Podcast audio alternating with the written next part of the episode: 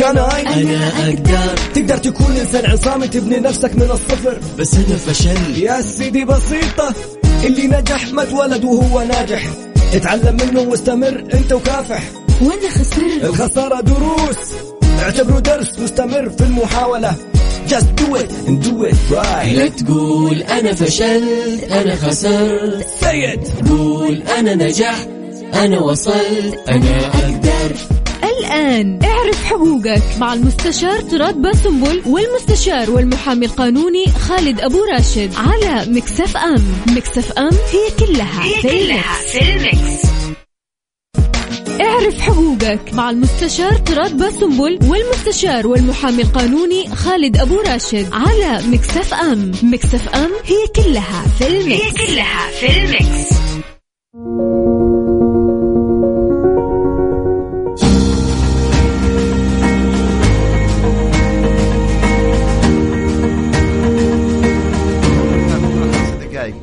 يقفلوا اليوتيوب. مساء الخير يا رب علينا وعليكم. هلا وسهلا ومرحبا في كل مكان وكل زمان في برنامج أعرف حقوقك. أنا اليوم نيابة عن طراد باسنبل ومعاي المستشار القانوني المحامي خالد أبو راشد. هلا وسهلا أستاذ خالد.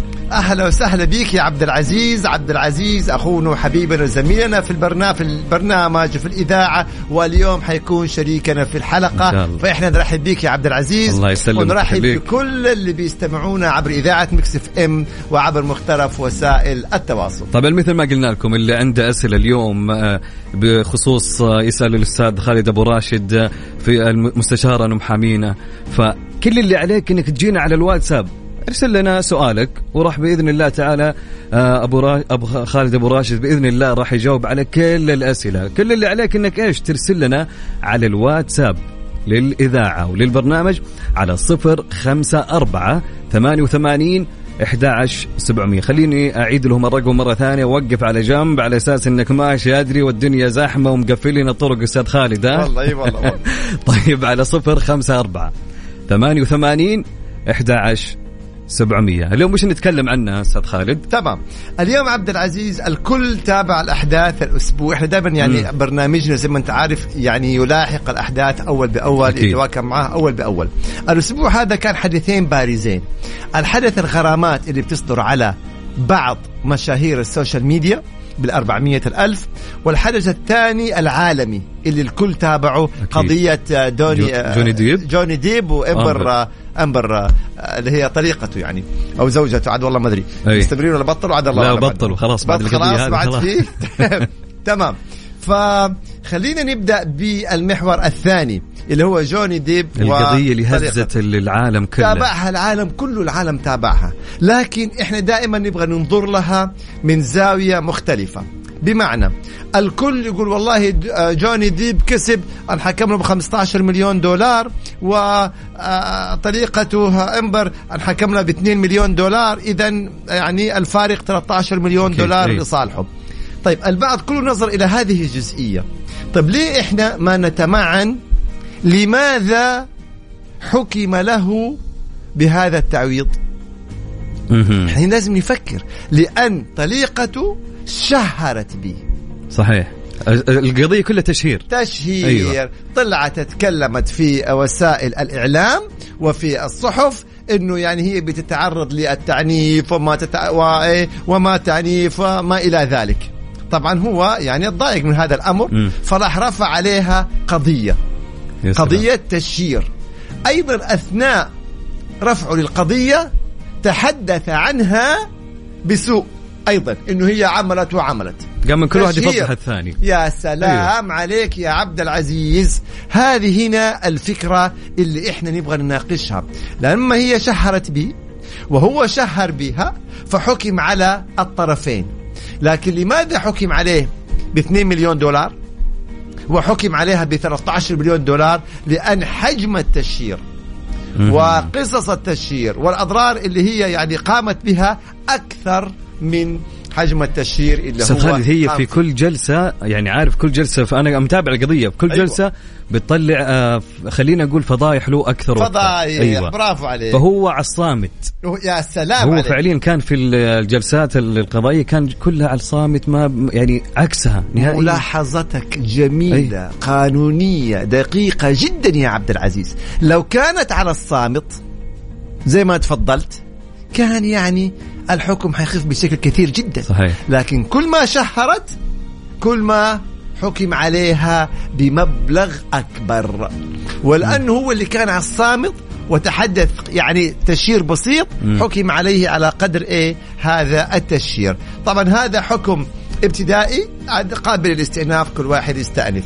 طيب إحنا ليه اليوم يعني نناقش هذه القضية لأنه هذا موجود عندنا. يا سلام. للأسف موجود عندنا أنه لاحظنا مؤخرا مع بعض مشاهير السناب تطلع يعني المشهورة السناب مثلا وتتحدث عن طليقها بسوء. عمل وفعل وكذا وكذا وكذا وكذا. طبعا هنا ممكن تقول أنا ما قلت اسمه. طب ما هو انت بت- يعني بتقولي زوجك السابق مم. ما عرفت عندك كذا زوج يعني مثلا ما خلاص زوجك السابق سواء قلت اسمه أو ما قلت هي. اسمه أنا عرفت شخصيته صحيح. فالعبرة في وسائل التواصل بتحديد الشخصية باسم بصورة بمنصب بتلميح طالما إنه من خلال كلام وصلنا للشخصية ثبت التشهير طيب آه، أستاذ خالد لو حتى لو هي ما ذكرت مثلا إنه زوج السابق لكن من خلال سناباته واضح إنه على زوج السابق لا واضحة هنا أيوة، لابد واضحة. يكون في نص أيوه إنه على زوجها السابق برافو عليك إما. قالت ex آه زوج ال ex آه زوج. أيوة. السابق كذا اذا هنا ثبتت واكتملت الجريمة حنسميها جريمة مم. والعكس صحيح لما يجي مشهور السناب ويتحدث عن طريقته بالسوء وعملت وعملت وكذا نفس الطريقة أيضا ليست العبرة فقط بالمشاهير النظام ما اختصر على المشاهير النظام وهو نظام مكافحة الجرائم المعلوماتية تحدث عن كل من يستخدم وسائل التواصل. أيوة. مشهور مو مشهور آه، معروف غير معروف سعودي غير سعودي مسلم غير مسلم. كل من يستخدم وسائل التواصل هو ضمن هذا النظام. فهنا لما بنرجع هنا عندنا خطورة أكبر. في أمريكا كان مجرد تشهير في وسائل الإعلام وكالة الأحكام بالتعويضات. هنا في المملكة لا. عندنا ما في تعويضات. إذا في تعويضات أوكي. بالإضافة إذا كان التشهير عبر وسائل التواصل الحديثة اللي هي بالشبكة المعلوماتية الإنترنت أيوه. فيها سجن. حسب نظام مكافحة الجرائم المعلوماتية. إذا كان مثلا في تويتر أو من هالقبيل يعني مجرد مثلا تغريدة أيوة. تصل إلى عقوبة سنة سجن و500 ألف ريال غرامة بالحد الأقصى أو إحدى هاتين العقوبتين.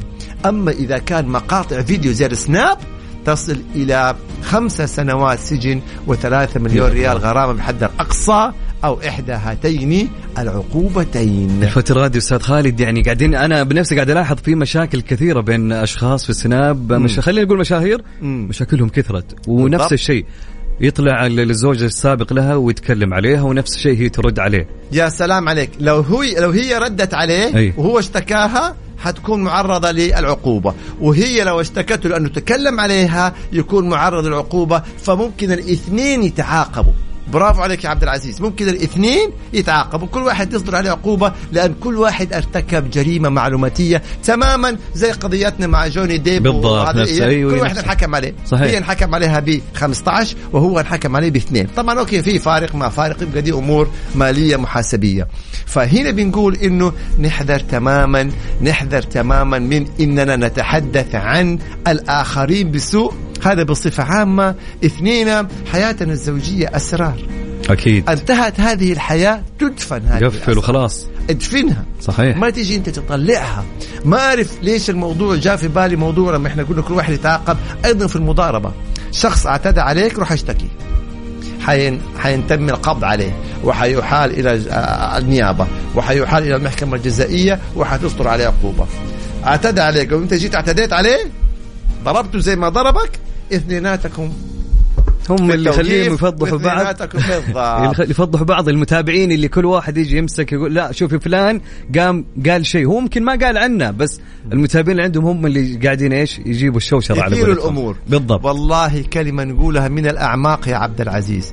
لا نندفع خلف المتابعين لا يحمسون المتابعين. لا سمح الله لو جاك استدعاء من الشرطة ولا من النيابة كل المتابعين هذول ما حينفعوك صح. بالعكس حيتفرجوا حيلاقوا قصة وحيلاقوا شو وحيلاقوا حيتابعوا فلا نخلي أيوة أعمل كذا لا نخلي المتابعين يأثروا صحيح. علينا. أو يستفزونا أو يحمسونا أو من هذا القبيل طبعا إحنا الأسئلة آه زي ما تفضل عبد العزيز ما هي محصورة فقط في هذا الموضوع؟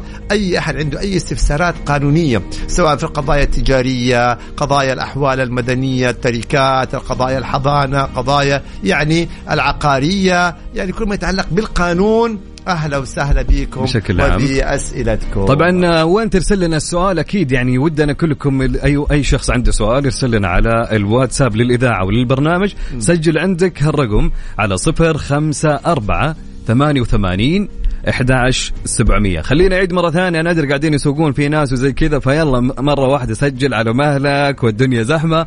على صفر خمسة أربعة ثمانية وثمانين 11700 نروح لإعلان صغير ونرجع. حبيبي. يلا. في عندك فرق هناك يا عبد العزيز؟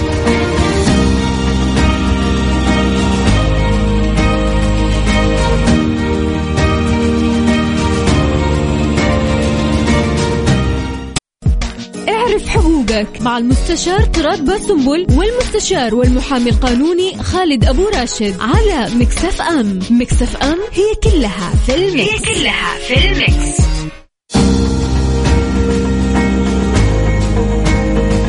ورجعنا لكم ومستمرين معاكم في برنامج اعرف حقوقك مع المحامي والمستشار القانوني الأستاذ خالد أبو راشد. هلا أستاذ أبو خالد. يا هلا عبد العزيز أهلا وسهلا بك بالجميع. طبعاً. ها أبدأ عندنا. أسئلة. إيش رأيك؟ آخذ من عندي بعدين نشوف آه، الأسئلة اللي زي طراد. طيب. يلا. تفضل يا عبد العزيز. له وحشه طراد من زمان ما شفناه. طيب عندنا سؤال أستاذ خالد يقول السلام عليكم معكم أخوكم وليد. يقول معاي سؤال واحد عنده لي مبلغ مالي. طيب. ورحت اشتكي عليه. حلو. قالوا عن طريق الموقع والمشكلة ما صحيح. عندي رقم هويته إيش الحل؟ لا هنا لابد من رقم الهوية. ليش؟ لأنه الأسماء تتشابه. صحيح سواء كان بالقبائل أو بغير القبائل الأسماء تتشابه فإنت تبغى ترفع قضية عبر النظام حتقول لهم بس مثلا مثلا يعني خالد محمد عبد الله طيب ما صح. كثير في الاسم هذا فلا بد إنه أنت تبحث عن ما رقم في طريقة الهوية. نهائياً. لا في طرق إن شاء الله تعالى يحاول إنه إيه مم. يفصل فيها إلى رقم الهوية مهمة جدا جدا جدا طيب. في سؤال أستاذ خالد يقول السلام عليكم. في عقد عملي يوجد بند قبول تحويل أي مدينة إذا دعت الحاجة إلى ذلك. طيب. هل تستطيع الشركة نقلي مدينة أخرى أو يلزم موافقة أو يلزم موافقة خطية؟ أيوه لا يلزم. الأصل في النظام أنه لا يحق نقل العامل من مدينة إلى مدينة أخرى. طبعا إحنا نتكلم عن العامل يعني الموظف في القطاع الخاص. إيه؟ إلا بموافقة العامل. ما لم يشترط في عقد العمل على إنه يحق لصاحب العمل. صاحب العمل هي الشركة المؤسسة. أيوة. نعم. نقل العامل إلى أي مدينة من مدن المملكة. فانت يا أخي الكريم لما وقعت على هذا العقد ووقعت على هذا الشرط وافقت وقبلت بإنه أنت مستعد أن تعمل في أي مدينة من مدن المملكة. وعلى هذا الشرط انت إيش؟ وقعت عقد العمل. فطالما قبلت أصبح لا يحق لك الرفض ويحق لصاحب العمل أن ينقلك إلى أي مدينة أخرى. يحق له. طالما أن هذا الشرط موجود في العقد. يا سلام. تمام. اجاوب على اللي عندي أنا يلا، ناخذ- ثاني؟ يلا، طيب. تمام. هنا أحد الإخوان اللي معنا في الحساب يقول اشترى أرض بدون وثيقة. آه عفوا بدون صك بوثيقة اللي تسمى بوثيقه, بوثيقة يعني. وتب وتبين إنه مالكها وزارة. طبعا إحنا دائما في كل حلقة تقريبا يا عبد العزيز نتعرض لهذا السؤال. ونقول لا تشتروا بوثائق لا تشتروا بوثائق اشتري فقط لما يكون صك وصك إلكتروني وإفراغ من هالقبيل. دائما الوثائق هذه خطيرة وهذا اليوم عندنا مثال. طبعا طالما طلعت الأرض ملكا للدولة اذا ارفع قضية على من باع عليك وطالبه باسترجاع المبلغ. لأنه باع ما لا يملك. فترفع قضية على من باع عليك وتطالبه باسترجاع المبلغ لأنه باع ما لا يملك. هذه إيش؟ هذه الإجابة على هذا الموضوع. فأنتبهوا من هذا الأمر. هنا بيقول كيف أوثق بيت بين شخصين شراكة؟ أنه كل واحد يدفع نص القيمة. طبعا أفضل طريقة لما يكون شراكة في صك الملكية. أيوة. صك الملكيه ينص فيه على إنه مالك هذا العقار فلان وفلان على الشيوع بنسبة كل واحد. لسبب ما أو لظرف ما ما نستطيع إننا إيه في صك الملكيه يكون باسم شخصين. يبقى نعمل عقد خارجي. نعمل عقد خارجي ونقول أن هذا الصك اللي باسم مثلا عبد العزيز هو في حقيقته ملكا لخالد وعبد العزيز. كل واحد بنسبته كذا وكذا وكذا. ويكون في شهود أفضل أيضا كمان. ويكون هنالك مصادقة على صحة التوقيع كمان أفضل وأفضل. إذا نعمل عقد خارجي نوضح فيه الملكية وصورة الصك ورقم وتاريخ وكل التفاصيل. إن شاء الله هذا العقد يكون ضامن للحقوق وملزم للطرفين. ولكن دائما الأسلم المستندات الرسمية. أفرغ الصك باسم الاثنين والحمد لله رب العالمين. واضمن شيء. نعم. طبعا عندي في أسئلة ولا أروح اللي عندي؟ يلا تفضل طيب في سؤال أستاذ خالد يقول السلام عليكم سلفت واحد 250 ألف ريال على دفعتين. طيب. وعلى أساس نسجل الكلام عند محامي في ورقة وأستلم الفلوس.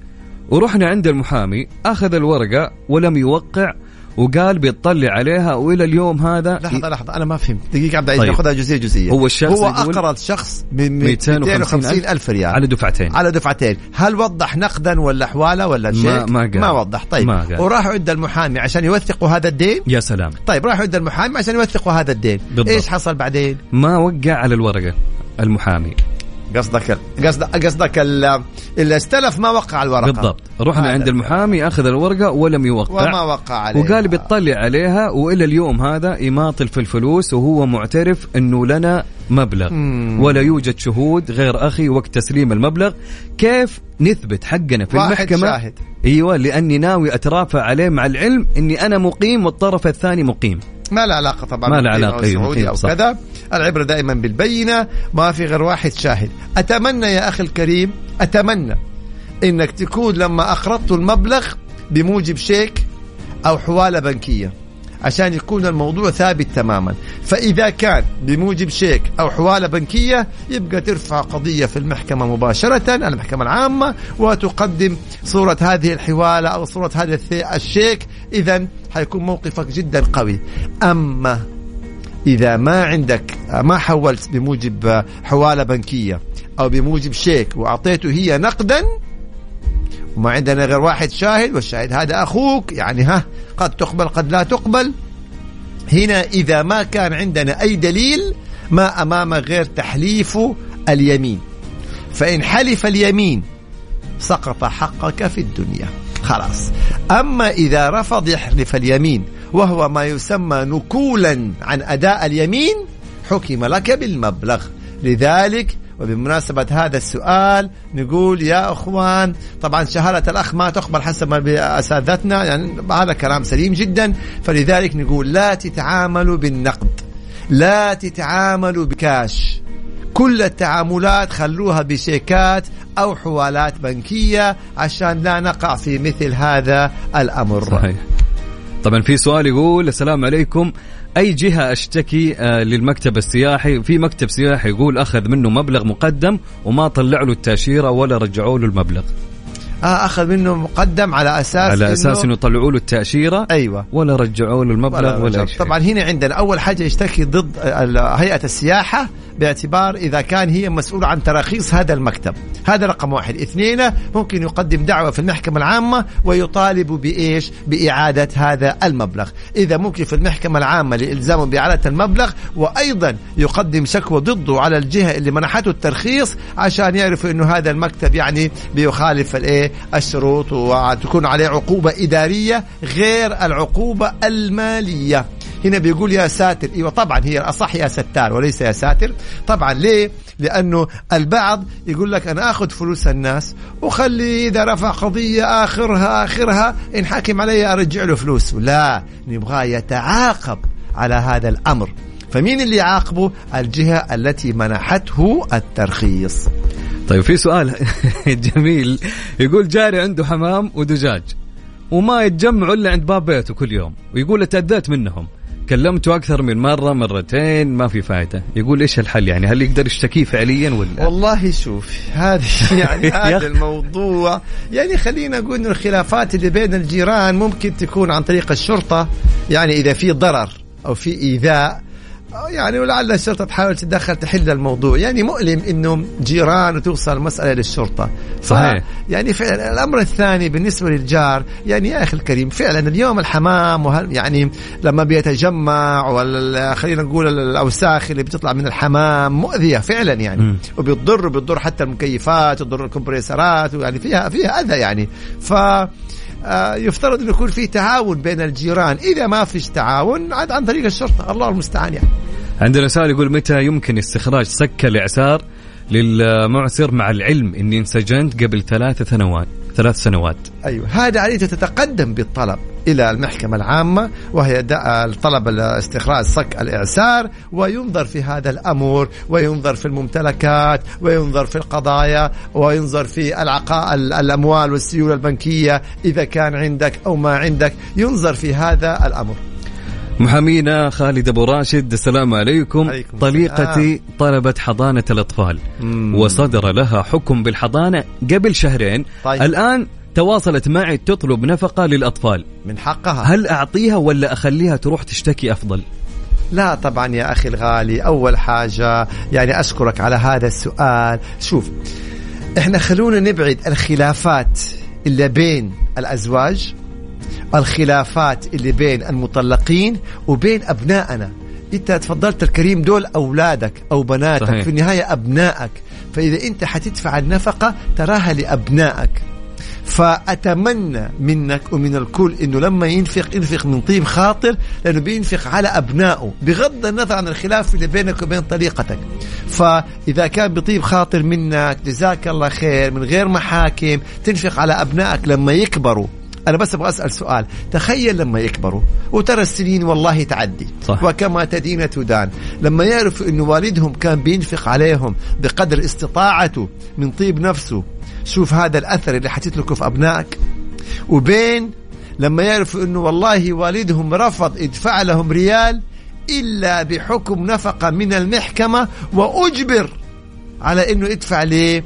لأبنائه. يعني ممكن ابن لما يفكر يقول يعني إحنا والدتنا لو ما أخذت حكم من المحكمة بالنفقة لو ما أجبرته والدنا كان ما يبغى ينفق علينا مدى الحياة. تراها مؤلمة.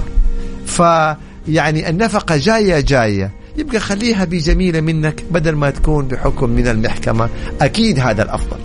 في سؤال يقول عندي منزل باسمي ما شاء الله يا عبد العزيز لحقت الأسئلة هذه كلها؟ يا الحمد لله. عندي منزل باسمي ومرهون حالا للبنك لين أخلص سداد القرض. طيب. كيف أثبت حق زوجتي وهي لها النصف؟ عبد الله من الرياض. أول حاجة يا عبد الله جزاك الله ألف خير على حرصك على حق زوجتك وهذا ينم عن طيب أصلك وجزاك الله خير مرة ثانية. ثانيا تعمل إقرار. تكتب فيه أقر أنا عبد الله فلان فلان كذا أقر بأن المنزل المسجل باسمي والمرهون لدى البنك هو في حقيقة الأمر مناصفة بيني وبين زوجتي وأنها تملك النصف وأنه يحق لها المطالبة بالنصف ويعني ما إلى ذلك. وتحدد الرقم وتاريخه من هالقبيل وتوقع عليه ويا ريت يكون في شهود أيضا يشهدوا على هذا الإقرار وتحتفظ زوجتك بأصل هذا الإقرار. طبعا إقرار أو اتفاقية أو عقد بين الطرفين المهم هذا المستند اللي تحتفظ به زوجتك. أول حاجة الموت والحياة بيد الله عز وجل بالله. والله يحفظكم جميعا. وهذه حقوق وجزاك الله خير. على إنك حريص على حق زوجتك وتبغى تحفظ حق زوجتك هذا عمل جدا طيب. جزاك الله كل خير. طبعا نروح لفاصل بسيط ونرجع نكمل طبعا أسئلتكم لمستشارنا ومحامينا القانوني الأستاذ خالد أبو راشد على 054 88 11700 اكتب لنا سؤالك على الواتساب باذن الله راح يجاوب عليكم جميعا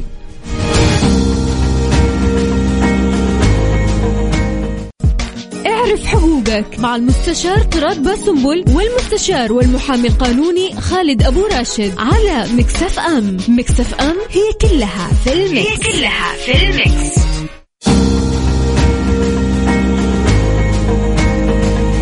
ومستمرين معاكم في برنامج اعرف حقوقك مع مستشارنا والمحامي القانوني الأستاذ خالد أبو راشد. طبعا اللي عنده أي سؤال على الواتساب يرسل لنا سؤال على صفر خمسة أربعة ثمانية وثمانين أحداش سبعمية. أستاذ خالد بالنسبة للسؤال اللي قبل الإعلان قبل الفاصل كنا نتكلم عن آه، اللي عنده منزل باسمه مرهون حالي للبنك وكيف يخلي زوجته تعقيب على الرد يقول هل يكون الإقرار عند محامي؟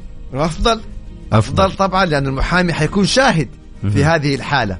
فطبعا حيكون أفضل أكيد. مو لأني محامي بس لأنه حيكون شاهد. أي. اثنين المحامي حيكتب الصيغة الدقيقة جدا. هنا أيضا كان سألني أحد الإخوان على آه، في تويتر كيف تكون طريقة الإقرار أو العقد أو الفرق بينهما؟ الإقرار لما يكون من طرف واحد يقول أقر أنا كذا وكذا وكذا وكذا لا يحتاج إلى توقيع أطراف آخرين. خلاص هو يقر وهو يوقع. هذا الإقرار فردي ممكن أو كذا. أما العقد فالعقد دائما يكون بين طرفين أو أكثر. يعني في هذه الحالة ممكن الزوج لوحده يقر يقر أنا فلان أنه البيت هذا مناصفة مع زوجتي. خلاص يوقع عليه هذا إقرار. أو أنه يكون عقد الطرف الأول الزوج الطرف الأول الزوج الطرف الثاني الزوجة وأنه هذا العقار وكذا وبين الطرفين الأول والثاني مناصفة ويوقعوا الاثنين. فهنا بيكون آلية الإقرار وهنا بتكون آلية وصيغة العقد. طيب عندنا في النهاية سؤال كلها مثبتة للحقوق. جميل. عندنا سؤال يقول هل الخلع بالنسبة للمرأة يحرمها من أبنائها؟ أبدا. هذا مادة واضحة في نظام الأحوال الشخ... الشخصية أنه إذا ال- الزوجة رفعت دعوى فسخ نكاح أو أو خلع هذا لا يسقط حقها في الحضانة على الإطلاق. جميل. يقول في حال طلب رفع قضية يطلب أو يطلب إرف- إرفاق العنوان الوطني للشخص اللي أبغى أرفع عليه القضية ولا أستطيع الحصول عليه فما يعني الحل يتابع معهم في هنا مع مع, مع الوزارة الإجراءات الفنية هذه يتابع فيها معهم طيب جميل. يقول أبو عبد الله يسأل يقول هل في عقوبة لأي شخص يقول كلمة خدم؟ طبعا شوف إحنا هنا لو دخلنا في ال- السخرية مم. من الآخرين أو التقليل من الآخرين طبعا حيكون فيها عقوبة تعزيرية أولا الخادم أو العامل هذا عمل شريف ومهنة شريفة وكلنا ترى خدام. إحنا اليوم لما بنعمل في خدمة صاحب العمل وبنعمل في خدمة ديننا وبنعمل في خدمة وطننا وبنقوم ب يعني تدبير أمور أبنائنا وعوائلنا. ف وأيضا من إحنا اليوم أنا كمحامي بقدم خدمات لموكليني.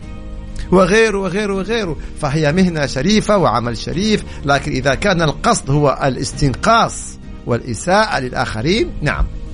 طيب في فؤاد من الرياض يقول أنا صادم واحد وما عندي رخصة قيادة. واللي أنا صادمه ولد عمره ما يتعدى 14 سنة. أنا وقتها خفت وتركت موقع الحادث. إيه، أتف- شرد يعني. أيوه إيه. شرد. يقول أيوة. أتفاجأ الصباح بتقرير نجم على جوال مالك السيارة. طبعا. طبعا هذه حيصير فيها تحقيق لأنه اللي بلغ بلغ مم. رقم اللوحة أكيد. وبالتالي ال- ال- الإجراءات الاستدعاء حيجي على صاحب السيارة عاد إذا جاء صاحب مالك السيارة وحيوضح ذيك الساعة أيوة. أيوه. يعني الله يعينك شوف لا تشرد يا غالي دائما يا شوف يا عبد العزيز الهروب من المشكلة عمره ما يحلها صحيح. هذا رقم واحد الهروب من المشكلة يفاقمها يزودها يعقدها فحصلت مشكلة واجه لكن إنت لما تهرب هيا دخلنا في مخالفة ودخلنا في أيضا هروب. عقد المسألة أكثر. أكبر. أيوه فلا ماشي حتى أنا بدون رخصه خلاص أحضر. واجه ال- ال- ال- المشكلة اللي حصلت. إذا كان في عقوبة يعني كل مخطئ يأخذ عقوبته. وهذا أمر طبيعي ما في مننا ما يخطئ. بس الهرب هذا ما يحل المشكلة هذا يطورها ويفاقمها وممكن يعمل عقوبة بشكل أكبر وأدق. فيعني ننتبه أيضا.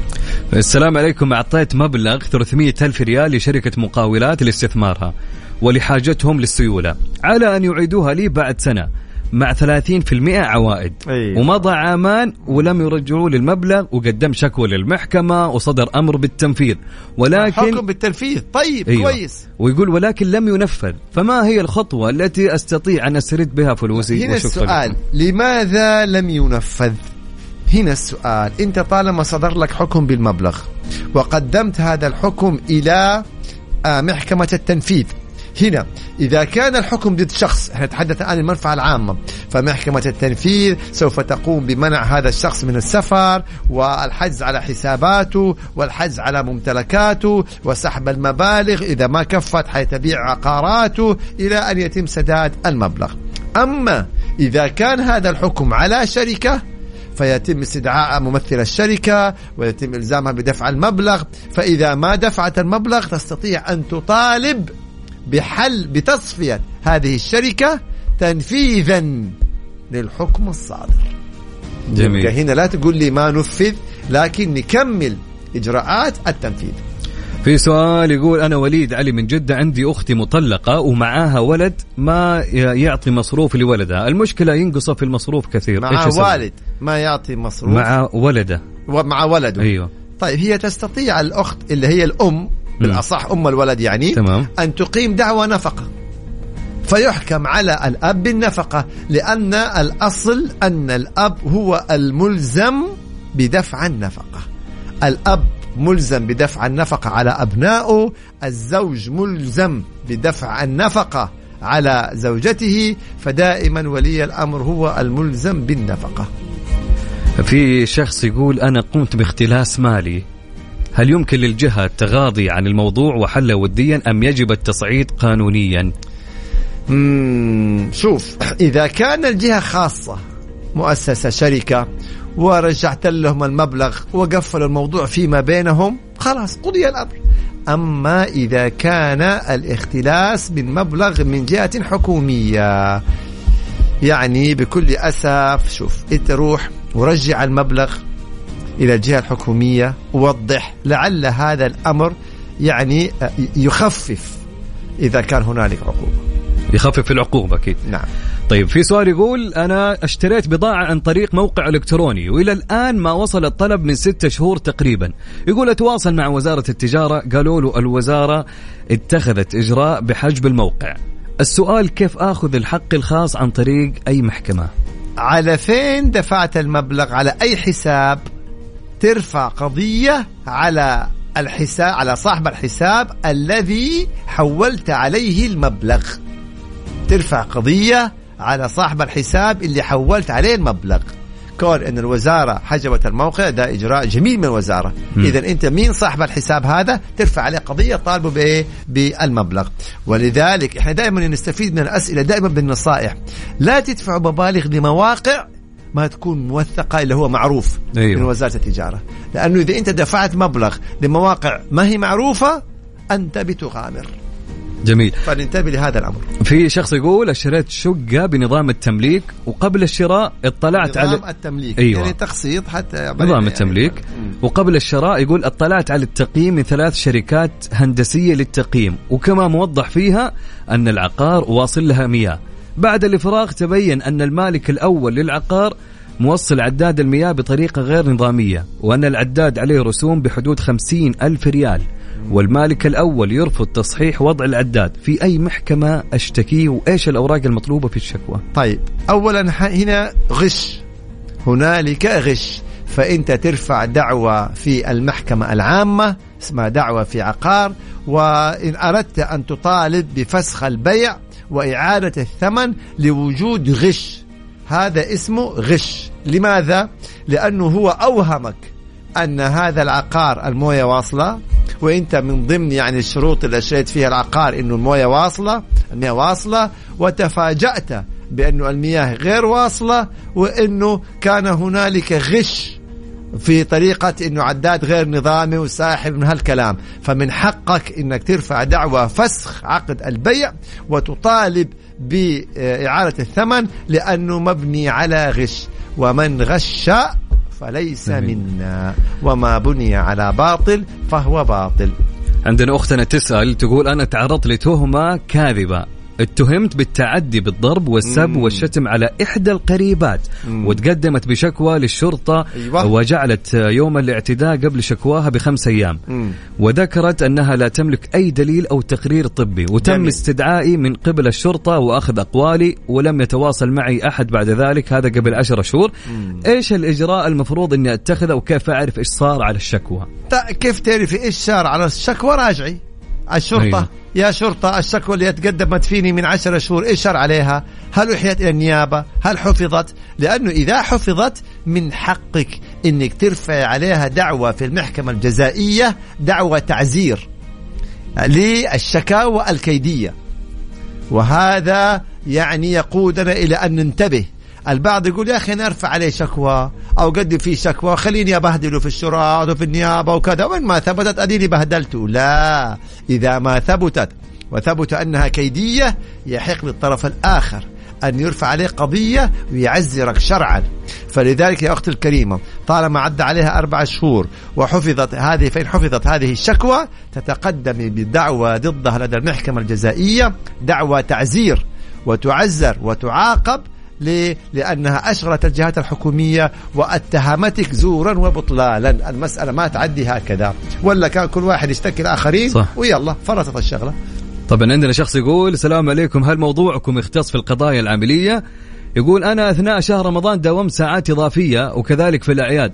آه، رقم رغم توقيعي للعقد ولم تحسب لي علما تم الم- المطالبة بالأوفر تايم خارج الدوام ولم يحسب لي بحجة أنها مع الراتب.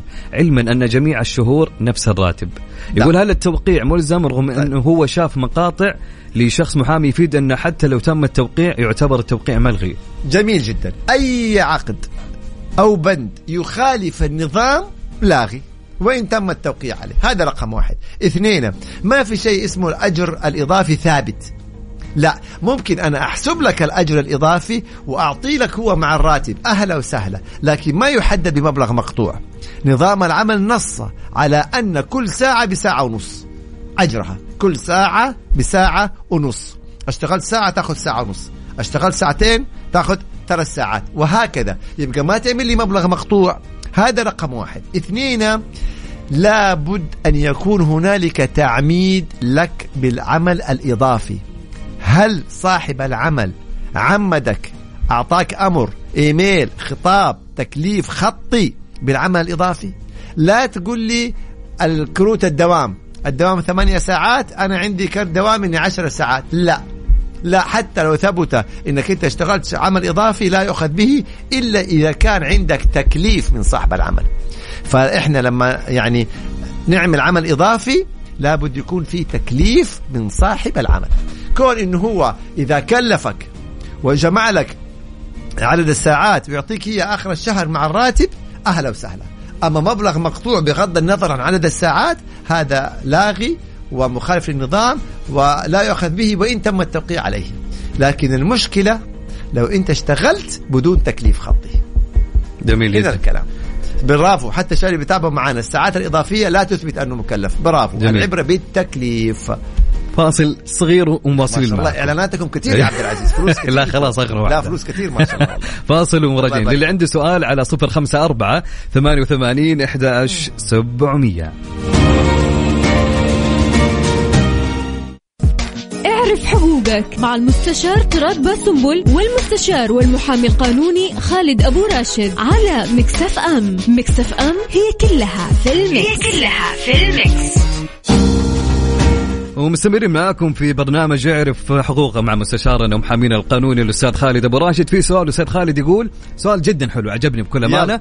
يقول عندي business وجاء شخص وكتب تعليقات جوج في جوجل عني بشكل سيء. هل يعتبر تشهير وتشويه سمعة؟ أيوة. أو إيش خطوات رفع الدعوى؟ هنا السؤال هل علق في الموقع الخاص بك بالتقييم؟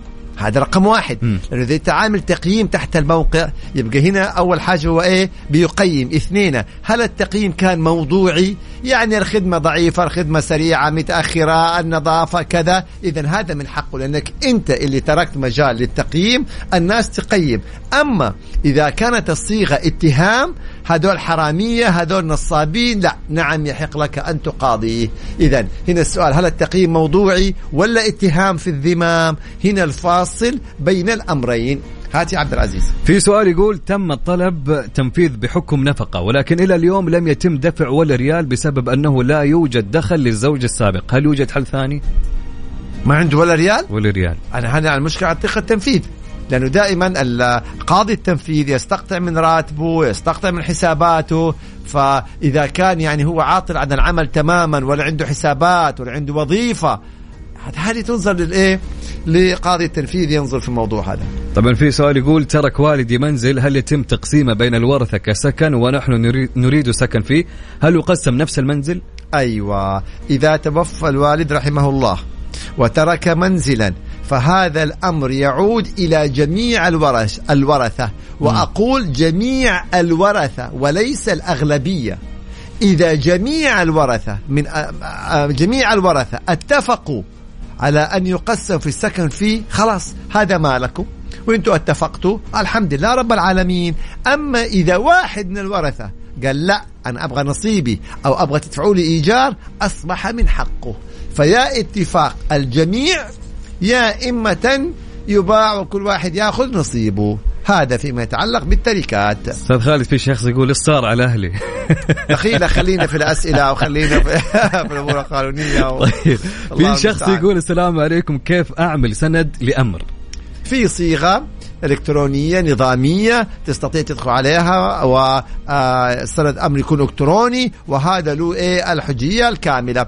اثنين تقدر تدخل على وزارة التجارة وتطلب آه نموذج للسند الامر وأيضا بيكون نظامي. ثلاثة تقدر تروح لمكتب محاماة وتطلب منه صيغة فيعطي لك هي. ولكن الأوفر لك والأسرع لك أدخل على موقع وزارة التجارة وتأخذ صيغة سند الامر أو الموقع الالكتروني ويكون سند الامر إلكتروني. فيكون هذا خلاص يعني إيه سند واجب النفاذ. في شخص يقول عندي عقار مؤجر على شخص سكني عائلي والآن المستأجر مستخدمة لعمال عزاب. كيف أقدم شكوى لإخلاء العقار؟ على طول دعوة إخلاء في المحكمة العامة بفسخ العقد وإلزامه بالإخلاء لإخلاله بشروط العقد. أنا مأجرك سكن عائلي ما تجي تسكنني عمال. فطالما أن المستأجر أخل بشرط من شروط العقد إذا يلزم بفسخ العقد والإخلاء عن طريق المحكمة. انتبه لا تروح تقطع كهرباء تقطع موية انتبه. ترفع الدعوة وإن ما يصدر الحكم تلزمه بالإخلاء. جميل جدا. في شخص يقول أنا تخاصمت مع زوجي ورحت عند أهلي وأخذت بنتي عمرها سنتين وكانت بنتي بالمدرسة وراح هو اخذها وأنا أبغاها عندي. عمرها ست سنوات ومو راضي يجيبها لي. سنتين ولا ست سنوات؟ آه في جميع ست سنوات. طيب في جميع الحالات الأصل أن الحضانة للأم. ما صار طلاق. ما صار؟ ما صار بينهم طلاق. طيب طالما ما صار طلاق يعني والله هذه يعني ما نبغى نقول إنه لا زالوا زوجين ولكن في النهاية تقدر ترفعي دعوة عن طريق المحكمة وينظر تنظر المحكمة أيوه. في هذا الأمر يعني. طيب. ما نبغى دائما يطلع الزوجين حاولوا عن طريق أهله عن طريق الأقارب يعني قدر الإمكان حاولوا. طبعا في أمين يسأل يقول آه شخص عنده لي مبلغ مالي وعندي رسائل في الواتس فقط تثبت هذا الشيء. هل تنفع إذا قدمت عليه شكوى؟ أصلا طالما ما عندك غيرها قدمها. وهنا حيعود الأمر إلى تقدير فضيلة القاضي وصحة هذه الرسائل وإقرار الخصم بإرسالها من عدمه حيكون فيها تفاصيل يعني فيها تفاصيل. طبعا الرسالة النصية بتكون أفضل وأفضل يعني. جميل. في شخص يقول أنا شغال في شركة تم تأمين صحي لي ولم يتم تأمين أفراد أسرتي وقدمت شكوى وما في فائدة إيش الحل؟ ما في دائما يا شباب ما نبغى كلمة ما في فائدة انتهت إلى إيش؟ يعني إذا كان الشركة ملزمة بالتأمين الصحي لك ولعائلتك فهي ملزمة فتقدم الشكوى إلى المكتب العمل فيلزمها. فما في كلمة ما في فائدة طيب في شخص يقول سلام وتحية لأستاذنا خالد أبو راشد. أيوه. سؤال تأمين سيارة لي باقي له ثلاثة أسابيع وتنتهي. تأمين سيارته باقي له ثلاثة أسابيع وتنتهي وجاته رسالة لتجديد التأمين. جميل. قامت قمت بالتأمين مع شركة ثانية غير الأولى ويصدف قبل ما ينتهي تأمين الشركة الأولى بيومين حصل حادث وعلي الغلط 100% بعد كم شهر بتطالبني الشركة الأولى بمطالبة 4000 ريال تعويض للمتضرر. اشتكيت في البنك المركزي. يعني يا شباب حاولوا الأسئلة تكون يعني سؤال وجواب. بالضبط. لكن هذه الأسئلة صعبة نجاوب عليها الآن عندك عق... إحنا بندرس العقد الأول مع شركة التأمين وندرس العقد الثاني مع شركة أيوة. التأمين والبنك أنت رحت البنك المركزي هذه دائما نحاول أسئلتنا تكون يعني إيه مركزة ومختصرة صح. أما الأسئلة فيها عقول وتفاصيل هذه صعبة طيب عندنا شخص دراسة يعني شخص يقول أنا استأجرت بيت وكانوا دائما يجونا ضيوف وكان دائما صوت الأغاني شغال لكن بصوت مرة خفيف وجارنا كان ناوي يشتكي هل يحق لا نشتكي؟ لا إذا الصوت خفيف إذا لا إحنا طبعا إحنا نتحدث عن لائحه الذوق العام. في لائحه الذوق العام الأصوات المرتفعة سواء في السيارة أو في كذا بتكون عليها غرامات وهذه تحال إلى الشرطة. فلكن إذا الصوت خفيف يعني المفترض إنه لا يعني فدائما مع الجيران نحاول نحل ودي. ما في فايدة على الشرطة والشرطة يعني تبت في هذا الأمر. طبعا إلى هنا انتهى وقتنا للأسف الشديد في أسئلة. كثيرة ما شاء الله تبارك إي والله العظيم. فالوقت دهمنا إي والله والله. وعدت الحلقة كذا شكرا لك الله. محامينا ومستشار القانون الأستاذ خالد أبو راشد على حلقة اليوم الجميلة الله يحفظك شكرا ليك يا عبد العزيز أنت الأجمل حقيقة. وشريك الأروع والأجمل في هذه الحلقة والأجمل دائما هم المستمعين متابعينا نلقاكم إن شاء الله تعالى في حلقة القادمة يوم الخميس ونتمنى لكم إجازة نهاية أسبوع جميلة وكل أيامكم جميلة يا رب.